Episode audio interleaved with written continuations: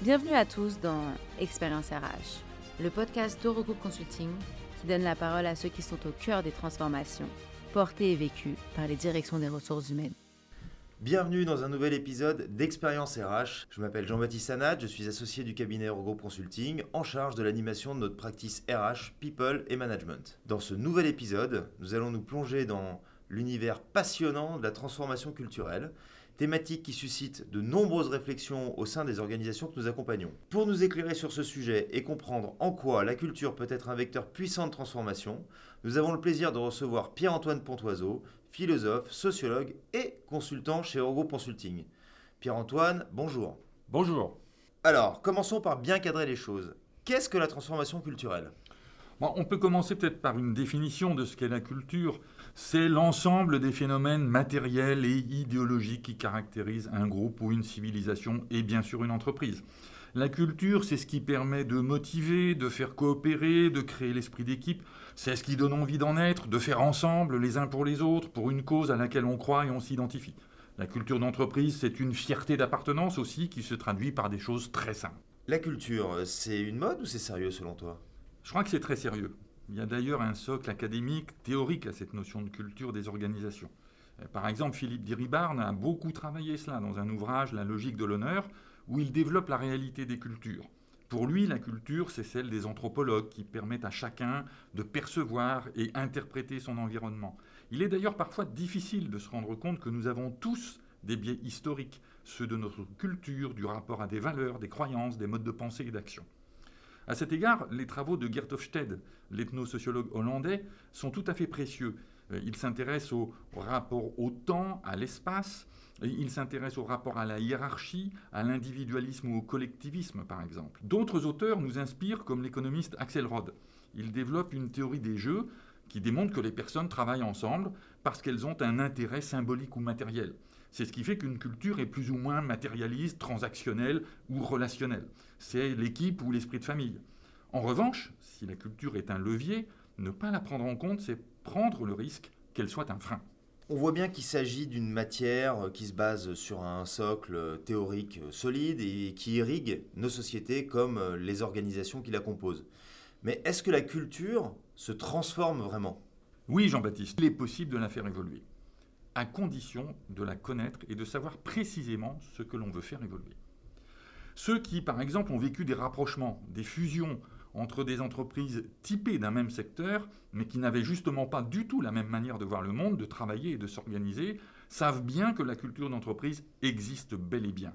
La relation hiérarchique contre la forte subsidiarité, l'organisation rationnelle ou plutôt très informelle, la tradition écrite ou orale tout simplement, ou la décision plutôt directive ou collégiale selon les entreprises. Ça, c'est de la culture.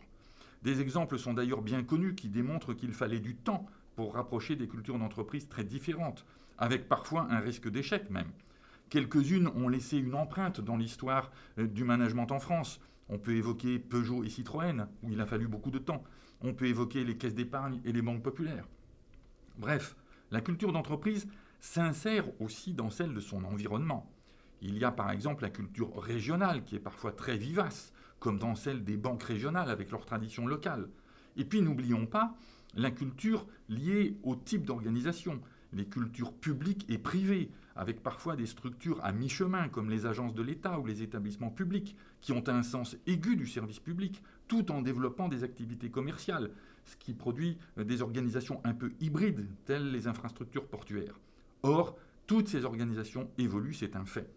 Il y a d'abord des facteurs exogènes, les crises, les opportunités technologiques, les générations, les évolutions sociétales, le réglementaire, et puis il y a les facteurs stratégiques, c'est-à-dire la volonté des dirigeants et ou des actionnaires. Alors, qu'est-ce qui peut évoluer en agissant sur la culture?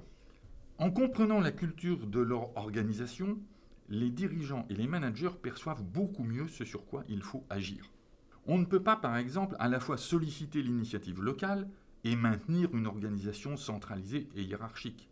On ne peut pas souhaiter un haut degré de coopération et maintenir des systèmes de motivation et de reconnaissance fondés sur la seule performance individuelle.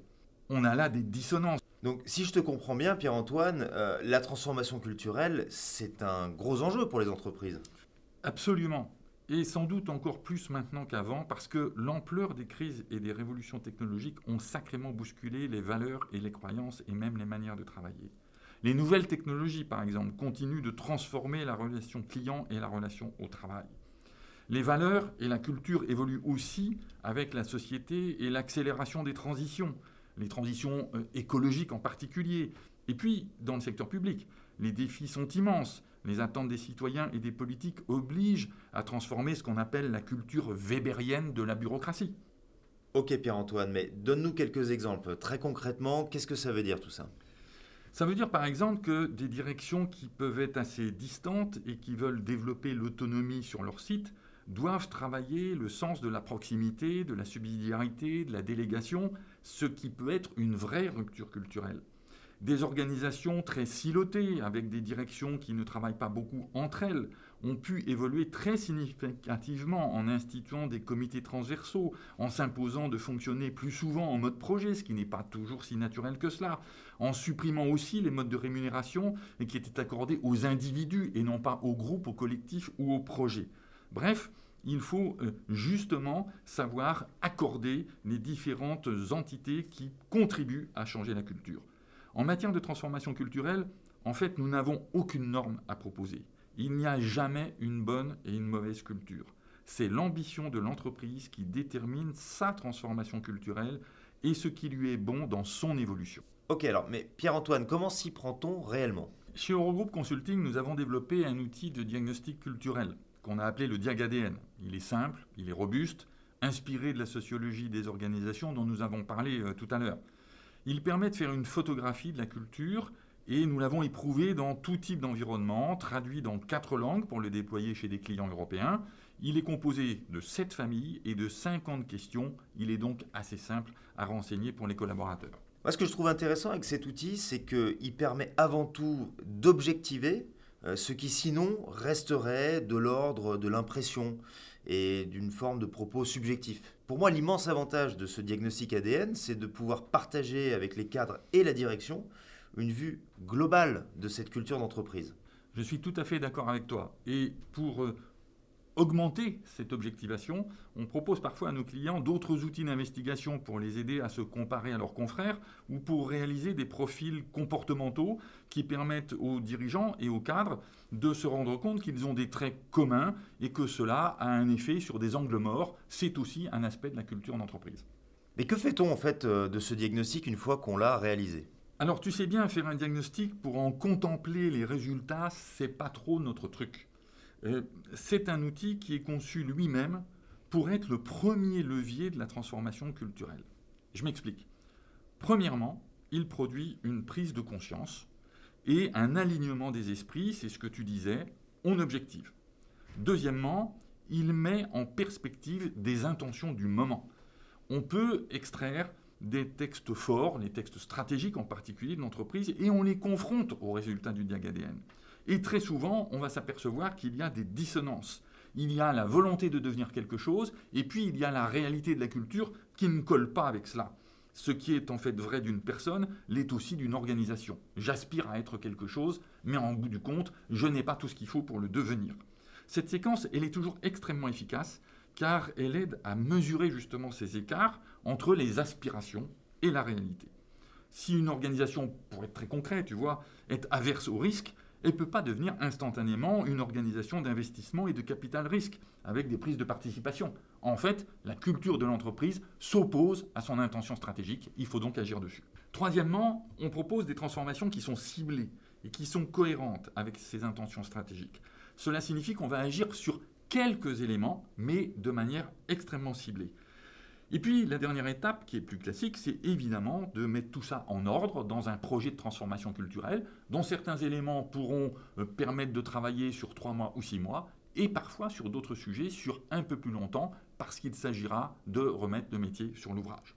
En fait, tu vois, si j'avais à résumer un peu les choses, je trouve que la, transformation culturelle elle a cet immense avantage de ne pas euh, parcelliser ou atomiser la vision de l'entreprise.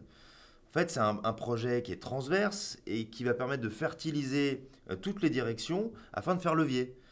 Euh, la transformation culturelle, elle s'empare finalement très vite euh, de tous les sujets, que ce soit la rémunération, la formation, le pilotage, la façon dont les instances se déroulent, les chaînes de délégation, les méthodes de travail, les process, pour ne citer quelques exemples, mais finalement on voit bien que tout cela est fortement impacté par la transformation culturelle. Par conséquent, est-ce que tu as quelques exemples pour illustrer euh, ce que sont ces missions euh, dans leur quotidien? Oui, Jean-Baptiste, bien sûr. L'ADN a été utilisé dans des contextes en fait assez variés, mais il s'agit toujours de rechercher une forte cohérence entre les ambitions stratégiques et la culture existante qu'il faut justement faire évoluer.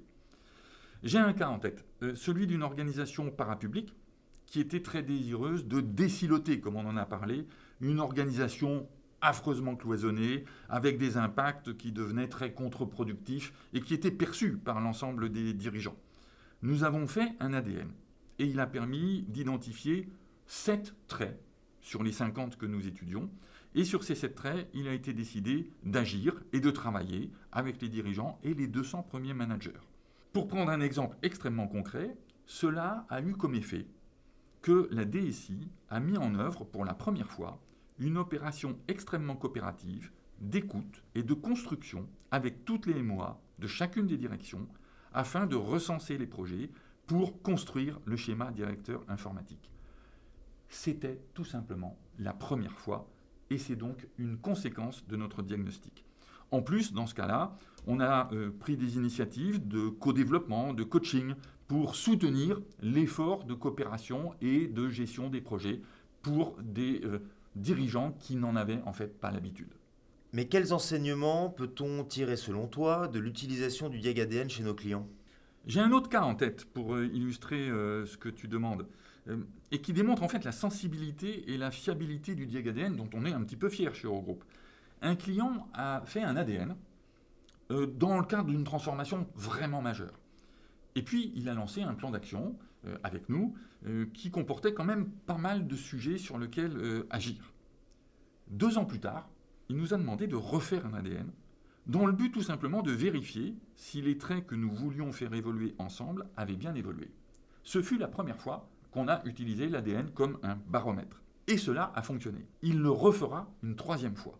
Et donc, qu'est-ce que nous avons constaté? C'est que la première fois, L'ensemble des actions ont bien porté des fruits et la sensibilité du diagadn a permis de révéler que les traits avaient bien bougé dans le sens que nous voulions.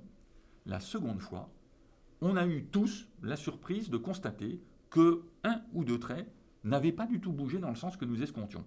Ce qui a permis d'aller regarder qu'est-ce qui s'était passé sur certaines actions et de comprendre qu'on s'était peut-être un tout petit peu trompé sur la portée de certaines actions qui en fait avaient suscité quelques réactions antagonistes qui s'étaient avérées contre-productives. On a ainsi réorienté notre plan d'action pour la fois suivante. Ça, c'est très intéressant. Le diag permet en fait d'apprécier l'efficacité des actions et il a un petit caractère barométrique.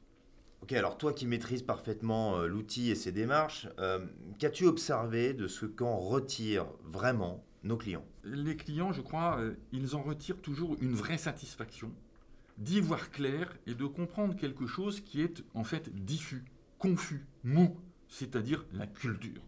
Ensuite, la méthode, elle met immédiatement à l'épreuve, comme nous l'avons vu ensemble, l'écart entre l'intention de devenir quelque chose et le fait d'être autre chose. Et ça, pour les dirigeants, c'est quand même un enseignement absolument capital. Cette étape-là, elle provoque toujours cette prise de conscience qui permet de se mettre en mouvement et de décider justement d'agir sur un certain nombre de thèmes qui sont en résistance. À chaque fois, on obtient un résultat qu'il faut se concentrer sur quelques aspects complémentaires. Et comme tu le disais tout à l'heure, ça peut conduire à agir sur des choses qui sont différentes et qui appartiennent en fait à des directions qui n'auraient peut-être pas coopéré entre elles si on n'avait pas fait ce diag ADN. Bref, on va intervenir sur le pilotage, les valeurs, la formation, les méthodes de travail, l'organisation, le site. Voilà. Alors, ce que je retiens en fait, c'est qu'il y a un caractère euh, holistique ou, très systémique en vérité euh, de, de la transformation culturelle. Et finalement, que c'est un superbe levier de transformation. Écoute, pour tout ça, Pierre-Antoine, merci beaucoup, c'était passionnant. Et à très bientôt dans un prochain épisode. Merci Jean-Baptiste.